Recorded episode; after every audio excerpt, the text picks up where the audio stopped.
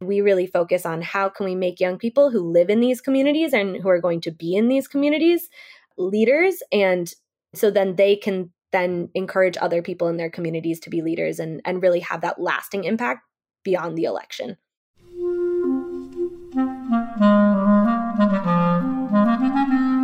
Hello, this is the Great Battlefield Podcast.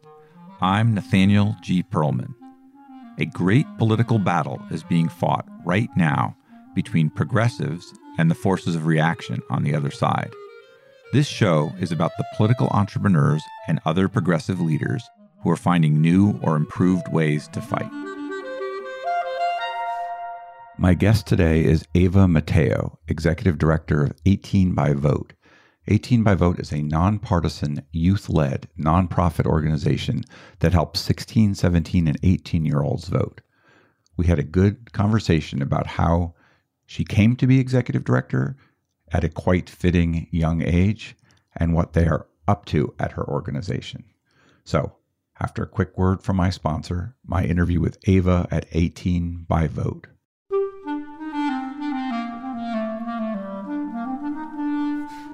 Check out the large, detailed, and high quality political data graphic posters from Timeplots.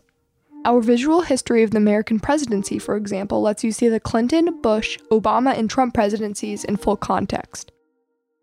Timeplot's library includes visual histories of the United States House, the United States Senate, the Supreme Court, and the Democratic and Republican parties. Find them all at www.timeplots.com. Use the code BATTLEFIELD for a discount.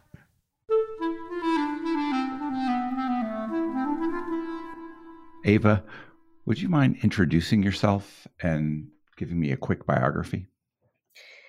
Absolutely. First of all, thank you so much for having me. My name is Ava Mateo. My pronouns are she, her, hers. I'm the executive director of 18 by Vote. 18 by Vote is an entirely youth led, nonprofit, nonpartisan organization that is really focused on helping 16, 17, and 18 year olds understand how and why to vote. I also uh, just studied sociology and education at Teachers College at Columbia University, and that really kind of informs a lot of my work. I'm a big advocate for youth liberation in society and finding ways um, for young people's voices to be front and center in civic and social and political spaces and really just working on on empowering young people to to make their voices heard in any way that they find is the most productive way for them to do it. Did you come out of a political background growing up? Actually, not so much. I grew up in upstate New York and um, I really was pretty apathetic in high school. Um, I really felt that um, I just kind of thought that politics were not really my issue or just weren't really a big thing for me. I grew up during the Obama administration when I think a lot of particularly more liberal leaning people were pretty politically apathetic. Um, and so I actually did not. Um, I come from a background in education. Uh, I actually um, studied progressive education and education policy in college. So I actually come at this work with a more of an educational perspective than a political perspective and really enjoy connecting with people who do come from that political background because I think that it really allows us to work with young people in in more meaningful ways. I saw that you went to Sarah Lawrence for undergrad. How was that? I loved it. I really love Sarah Lawrence. So it's a very like make your own adventure environment. So Sarah Lawrence was a really incredible place uh, to just really like gain a firm understanding of myself and my own interests, um, and also kind of a great understanding of the world and kind of the the incredible complexity of uh, because everything is so interdisciplinary there. Everything you study can be integrated like within i mean when you take an anthropology class it actually has psychology and and sociology and and just really incorporates um, so many aspects of the world that it really allows you to look at things in a in a deeper way. And you start taking classes like that from a from the first year that you're there. So it's just immediately kind of an eye opening experience. The other thing that I'll say that was one of my favorite things is that it really taught me to speak with people who think differently than I do, which is interesting. All of the courses are pretty much Socratic seminars. So it's really discussion based and really kind of how do you form your own opinion, but also discuss that with people who have different opinions than yourself. And those aren't necessarily political opinions, but I think that it lends itself well to then having conversations with people who think differently in terms of politics. I remember it used to be a women's college. What's the male female ratio there these days? In the 1960s, I believe it became co ed, but it is still majority women identifying people. Um, at this point, it's also largely has a very large um, LGBTQ queer non-binary population as well. So it's kind of hard to actually say the actual demographics of the school. In terms of traditional kind of the way that you would look at demographics it was pretty much like 70 30 um, 70% women and 30% men. My wife having gone to wellesley uh, often talks to me about the virtues of a women's school. I was just curious. Tell me about your path after college? So, I actually graduated from college in 2020 and I actually jumped right into a master's program. And so I had known, I actually, before uh, joining the 18 by vote team, I wanted to go into education policy. Um, and so that that was kind of my idea in pursuing this. I had studied, I studied abroad in Amsterdam actually while I was in college. And that was the first time that I had ever experienced sociology and education together. And it was the first time where I was like, wow, this is how I understand the world. Like this is incredible. I love learning like this with the combination of of thinking about society and social structures in relationship to education. Um, and so then uh, my senior year, I knew that that's what I wanted to pursue after college. And then uh, my path has kind of strayed from there, but I still am able to really bring in a lot of that that knowledge into my work um, today. So, how did you happen across uh, 18 by vote? Were you part of the founding team, or did you come along later? I came along later. Uh, 18 by Vote was founded in 2017 in Boston by a group of people who just noticed really low youth voter turnout and wanted to take action. We transitioned to youth leadership in 2018. And actually, the person, the first youth executive director, um, was a friend of mine from high school, Jasmine Kay. Jasmine and I knew each other um, from our the age of 10, where we used to do theater together. um, and during the pandemic, in the midst of the summer of 2020, we were both uh, in our hometown, and I was looking for a way to get involved and to take action ahead of the 2020 election. Um, and she was about to launch a educational program, and so it kind of worked out wonderfully. And so the, I first got involved through the launch of 18 by Vote's first educational um, program. So that's right. So you were on as a staff member first. Tell me about that. Like, what, what was it like to kind of work for this enterprise before you become the ED? Yeah, absolutely. So it's a pretty incredible opportunity because we are an entirely youth led organization. We do have a board that has diverse ages, uh, but in terms of our staff, we are everyone has been the entire time I have been involved has been 24 or younger and I brought my kind of history with uh, youth empowerment and working with young people to our educational program. Everything was very self directed. We launched a program we had never. Um, run a kind of formalized program before. The program involved 25 young people from across the country from 13 different states and basically we brought them together in the middle of the of the pandemic ahead of the 2020 election and we brought them together to learn about civics, learn about ways to be involved, but really to help them kind of find ways to engage their community. And so I was incredibly empowered by the opportunity to lead that program.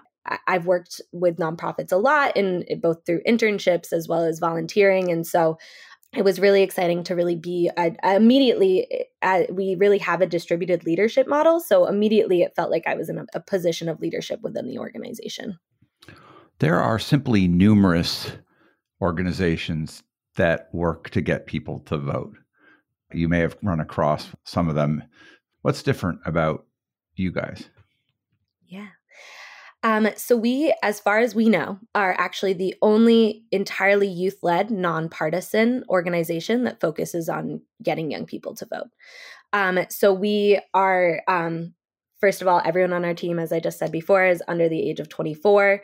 Um, and so we really uh, operate with a peer to peer model. Everything that we do is young people reaching out to young people, and that really informs the design of our programming, but also just really encompasses every part of our work. We are entirely youth led and peer to peer operated, but we also operate in a nonpartisan way and most youth-led organizations do not and so that's really what sets us apart is that we work with young people to get them registered and prepared and excited to vote. We don't generally inform them about candidates in particular. We will connect them with resources that will share more information about candidates. But the majority of youth led organizations uh, really focus on outreach through a partisan lens what we've actually found is that, and this has actually been backed by data, is that uh, young people prefer to be reached out in a nonpartisan way. So we're really excited about that, especially as we move into the 2020 to midterm elections to really kind of find ways to include young people in meaningful ways in a nonpartisan outreach because I think young people just in general are really disenchanted with partisan politics. How big of a team do you have? So, um, over the past year, we've had a super small team. It's only been myself. I've been the full time employee, and then we have a couple of interns and part time employees. By the end of 2022, we are growing, which is super exciting. We just hired two new full time people. And so we're going to have an internal team of approximately eight young people. And then we have, we will be having 18 young people from six different states who will be joining us for a kind of a short term um, program ahead of the election. Where do you find funding for your team? In the past, we have really been uh, supported by individual donations. That has been the majority of our funding. This year, we are expanding and growing, and that's really, really exciting. But that is really largely due to a grant that we received by the Progressive Turnout Project, actually. And they really invested in us and it's going to be a transformational um, opportunity that they gave us uh, to really be able to run the program that we want to run this year i've talked to someone at the progressive turnout project i remember that they'd raised tens of millions of dollars so it's good to see where some of it's going do they fund other peer groups do, do you know who else that they might be helping out or I don't I can't remember specifically the names. They generally have a focus on kind of like state-based organizations or community-based organizations. So we're a little unique in the fact that we're a national organization. It was through this this specific program which was the turnout grants where they funded both C3 and C4 organizations. You work on having young people reach out to young other young people. Tell me specifically how you do that. Yeah. Um, so in the past, we've really done this. We do this through paid programming. So we basically we will hire and train young people to learn how to be uh, catalysts for civic action in their communities. So we help them understand power mapping, like where does power lie in their communities. We help them understand where kind of their community moves and and lives and where the, can they reach members of their community that they're not generally involved with and we also help them with like thinking about how do you have a conversation with someone when you're registering them to vote or you're educating them about an election. So what if a young person says to you, you know, oh like I don't want to vote or my vote doesn't matter. Like how do you respond to that? And so we that's a really big part of our training is we practice with those conversations. And then we also do a lot of work on helping young people talk to people who think differently than them because we think that that is one of the biggest issues in our democracy right now is just the intense divide in communication and the lack of communication between people with different ideas and opinions. And so really giving young people the tools to have those conversations we really hope is going to have a lasting impact on on the future of democracy. People i've talked to who work on how to scale this kind of program often do that with technology. They sit on the back of texting applications or relational organizing applications or any of a kind of wide array of things that volunteers can use or paid staff can use to go quicker to target who their reach out is to. What do you guys do in that regard? So we take a relational organizing perspective, we focus entirely on what we identify as sustainable methods of engagement. So, what we identify as sustainable methods of engagement are young people talking to young people. So, a text may reach a young person, but it's not as likely to actually get a young person to vote as a person to person conversation. We do a lot of having young people just stationed in communities or hosting events and getting people to sh- show up and really having that person to person conversation, getting them to register, getting their information so we can contact them and let them know about election reminders and those kinds of things. But we also are actually super excited this year to use this tool that was designed by Ballot Ready and Rise, which is a tool that allows people to text uh, individuals who are in their contacts um, like through kind of like an automated system but it allows them to actually have a conversation and it's with someone that they know. So it's a it's really like an ultimate relational conversation whereas like there's kind of like peer-to-peer relational texting but it's random numbers it's not well there are there are actually ones that also let you that help you go after your own contacts. There are so we haven't used those in the past and a lot of our peer groups don't use those as well. But I think that this year, um, especially because there's been new rules with texting and the ability to text random contacts, I think that that is going to be really increasing this year. I know Ballot Ready. Um, what is Rise? So, Rise is a student led organization that is really their main focus is about advocating for free college. But they also do a lot of work with voting and on college campuses, getting young people uh, activated around political issues. There's quite an ecosystem that exists on the progressive side that I cover generally, um, that ranges from very partisan to nonpartisan, often based on tax category, and also on the conservative side. And and then there's you know people who who work on a nonpartisan basis. We are in a time at least by my estimation, where one party is really kind of diseased, the Republican Party. And it has a lot of leadership that have been unwilling to accept the results of a national election, which is a basic thing in democracy, and everything else that you're well aware of. How do you stay nonpartisan in a time like this when so much is at stake in elections that may not be undoable by just another election? So we strongly believe in human rights and that's how we operate. We believe that the UN has determined specific rights that are that are granted to humans. So we tend to align with those. We really focus on um on addressing issues that young people care about as well. So you know in our opinion basically and in my opinion a lot of issues that are actually rights based issues and just like basic humanity have been politicized. and that's not really our problem. Young people like care about addressing gun violence. Young people, they overwhelmingly support abortion. And that is actually across partisan lines within youth populations.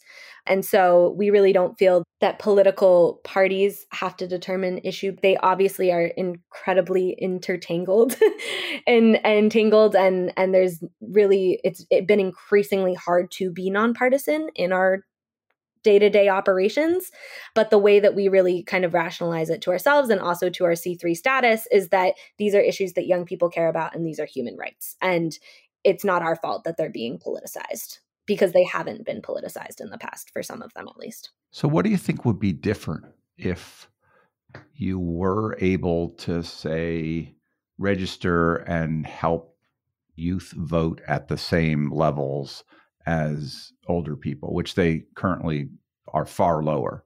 What do you think would be different in the country if that were the case? In terms of like policies or in terms of what results would be of voting uh, for one thing, even when you just vote, it does change something about you internally.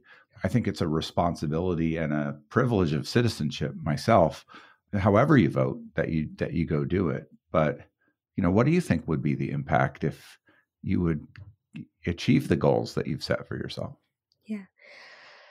I think that uh, young people's priorities would be much represented at a much higher rate in in policies I mean, young people do tend to lean progressive, um, and they do tend to think particularly about social issues in more progressive ways.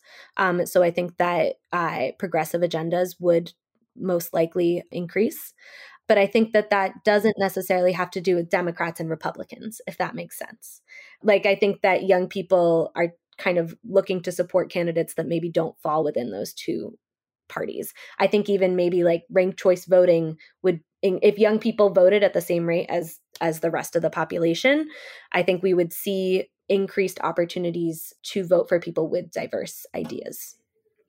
Do you think that there are people to vote for who aren't part of one party or the other? I haven't seen too many of these people. Well, I think that um, they are forced to be within a party, but it doesn't mean that they would be if they didn't have to be. I think that's what I would say. There does seem to be a de-alignment from parties among young people. It's been going on increasingly for many years. I think it is leading people like you to speak the way you do about parties because people are turned off by them to some extent eh, at every age, but more so among young people. But parties are really just vehicles for candidates. Help me understand that that feeling among people like you or people like your peers. Yeah, I think that it's almost that parties are restricting rather than kind of opening up ideas. That what happens is because someone has to align with a party and because we only have a two party system, there aren't as many different ideas entering the space because people have to conform to the what the party's more likely to support. So I think that's like a big thing is that um like even for example like we had in New York City we had ranked choice voting for the first time and we have the most diverse progressive city council that we've ever had and the most women that we've ever had and be, that was largely uh, because people were allowed to to vote for candidates that maybe they didn't think would win against a a Republican opponent, for example, but it was really able to kind of diversify um, how people uh, garnered support. I also think that just by demonstrating support, by having the opportunity for young people to demonstrate that these are the things that they care about within elections, that helps move agendas in in in various ways as well and so i think that that's something that young young people just feel like in every in both democrats and republicans that their issues are not being addressed at least the young people that I have spoken with and, and continue to speak with, they really feel that there's a massive lack of action and that the political parties aren't doing anything to address that. The two party system is not doing anything to address that. Frankly, one party's stopping a lot of that action. The thing that kind of concerns me a lot about small groups is the problem is so large trying to register and get people to vote. We're talking about millions of people, even in this, the category that you've picked. How could I understand your impact through your organization? Is it a drop in the bucket? Is it a teaspoon? What's the scale of what you guys are up to at this point? And what's your aspiration? I would say it's hard to measure. um, we definitely are a growing organization. For example, this year we are aiming to reach 180,000 young people in meaningful, sustainable ways from August until November. So we're looking to meaningfully touch those people through a peer to peer interaction. Is that in the six states that you have on your website? The yes, correct. Arizona, in, Florida, Wisconsin, Georgia, Nevada, Pennsylvania? Correct. Yeah. Yes. And so the way that we operate, because we are a small organization, is that we are choosing these kind of target states. Uh, and that's kind of the way that we see that we can have the most impact is by really kind of specifying where we're working as well as targeting even specific places within those states to target. Also the reason for those states um, is based on the yesi index at the circle center at tufts um, which basically identifies states where young people could have the most impact on elections. And so that's that's kind of the way that we're thinking is that we can really help young people make their voices heard in a meaningful way through that based on that data. Even within the states, we've done, uh, we're doing analyses to identify states that have um, uh, lower civic engagement rates and lower access to broadband and those kinds of things to really find where our our work could have the most sustainable impact because that's the other thing is that we're really focused on like how do we make young people civic leaders a lot of organizations are focused on get out the vote, just like we're going to bring volunteers in, they're going to register voters, and then we're going to leave. Instead, we really focus on how can we make young people who live in these communities and who are going to be in these communities leaders and so then they can then encourage other people in their communities to be leaders and and really have that lasting impact beyond the election. I saw the name of your organization in a consortium of groups that were doing something recently. Was it the Organized for Democracy Collective? Yeah. What is the Organized for Democracy Collective? So the Organized for Democracy Collective um, is an is a coalition of uh, youth centered or young people centered groups uh, that are really basically we we're a part of a lot of coalitions that's a really big strong thing that young people have been using to really spread opportunity and also garner support and really just make sure that we're not duplicating what other people are doing and instead we're supporting and uplifting each other.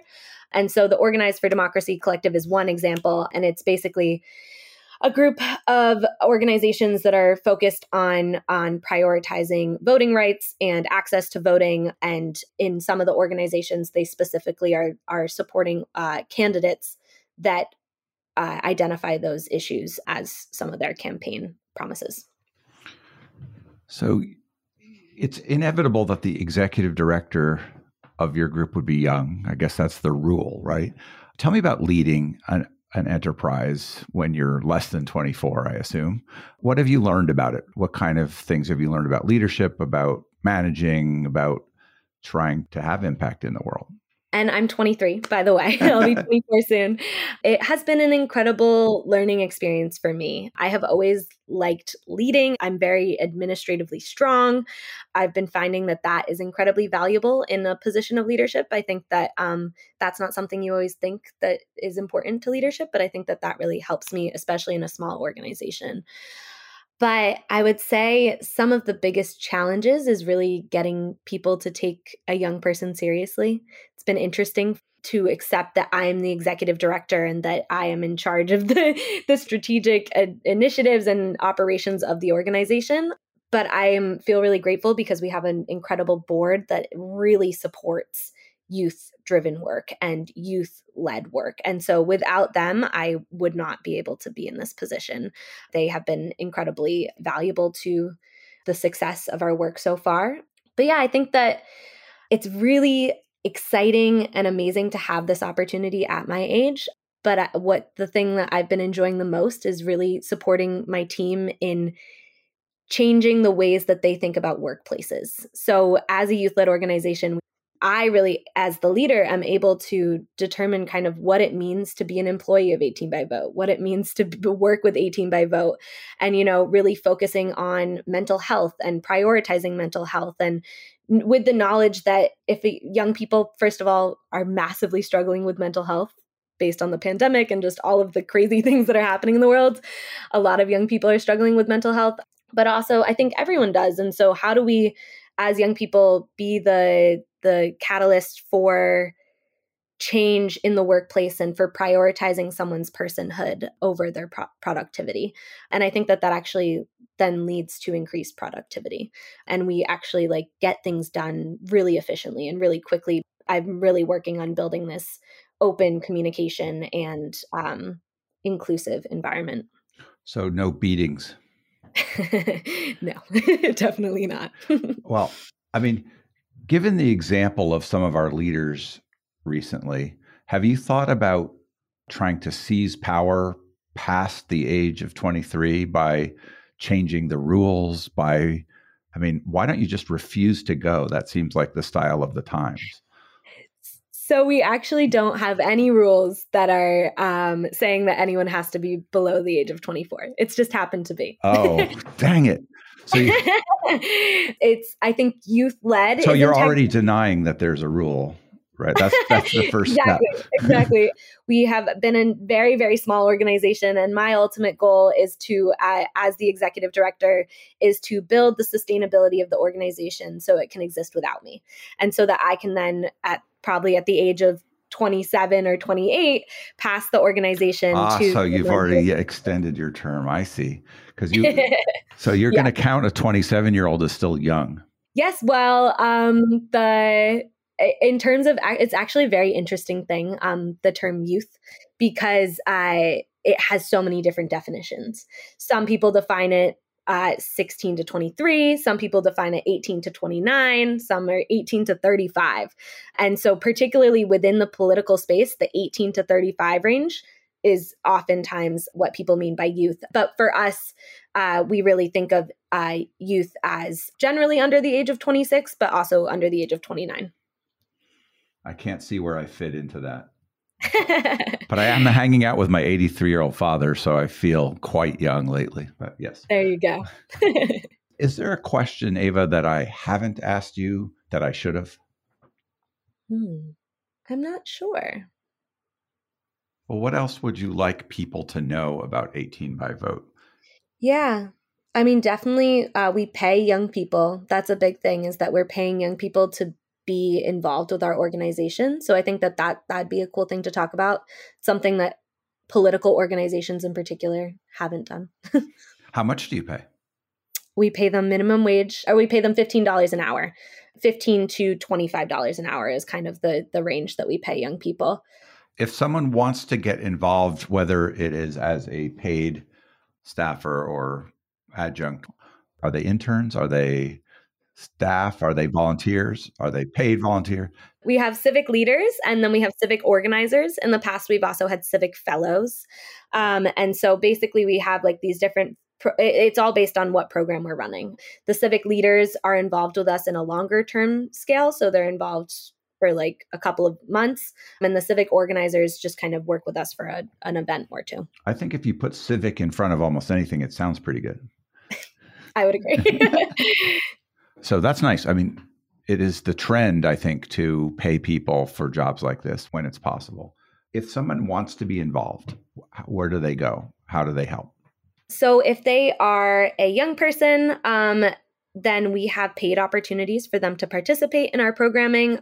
The in 2022 we're having our civic leader program which we actually are just about to select our our leaders. We are choosing 3 young people per state. But then beyond that, we have opportunities for young people between the ages of 14 and 26 uh, to be paid as civic organizers with us. And so they will work with us to uh, register and educate voters in our target six states. They can work with us once or and receive a training, or they can work with us a couple of times, and those young people are paid uh, at a rate of fifteen dollars an hour. When you look around at organizations that you've been in co- coalition with or just come across in this space, who else impresses you as doing good work? Yeah. One organization that I, I really love the work that they do, and they also really prioritize paying young people, is called Blue Future. They are an organization that is focused on getting young people involved in progressive causes and progressive campaigns, but they very much prioritize on really building young people up and providing them with leadership skills and really just focused on on how do we help young people become in position. Is that Nick Guthman's organization? Yeah. Yeah. I talked to him on the podcast back in 2018. Yeah. well, they are still at it and they're doing great work. Um, and they're one of uh, they're one of our partners in the Organize for Democracy Collective. Another one is Future Coalition. I don't know if you've spoken with anyone on their team, um, but they are awesome. They do a lot of uh, organizing work within youth groups. That's Katie Eder, or is she still there? Katie Eder, and then they also have a civics team, um, which is uh, led by um, some other people. They do great work um, as well. Um, another organization that I really love is Integrate NYC. They're a New York based organization that's um, focused on uh, addressing segregation um, within New York City public schools. But they have an incredible distributed leadership model where young people are supported by an adult administrator but are entirely in all positions of power within their organization. Well, I wish you all the luck in getting more young people registered and voting. It's definitely an important thing. Anything else you want to say? No, just to uh, if anyone's interested in in checking us out or being in touch, they can go to 18byvote.org or our social medias, which are just 18 by vote or 18 by dot vote. And we are really looking to bring young people in and also bring people of all ages into the movement of supporting youth voices in political and civic spaces. Thanks much, Ava. Good to talk to you. You too.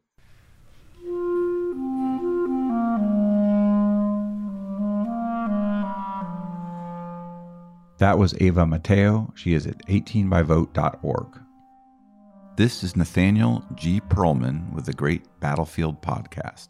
You can find us at greatbattlefield.com or by searching for Great Battlefield in places where podcasts are found. The Great Battlefield is now part of the Democracy Group Podcast Network. Visit democracygroup.org to learn more about other podcasts that cover democracy and civic engagement.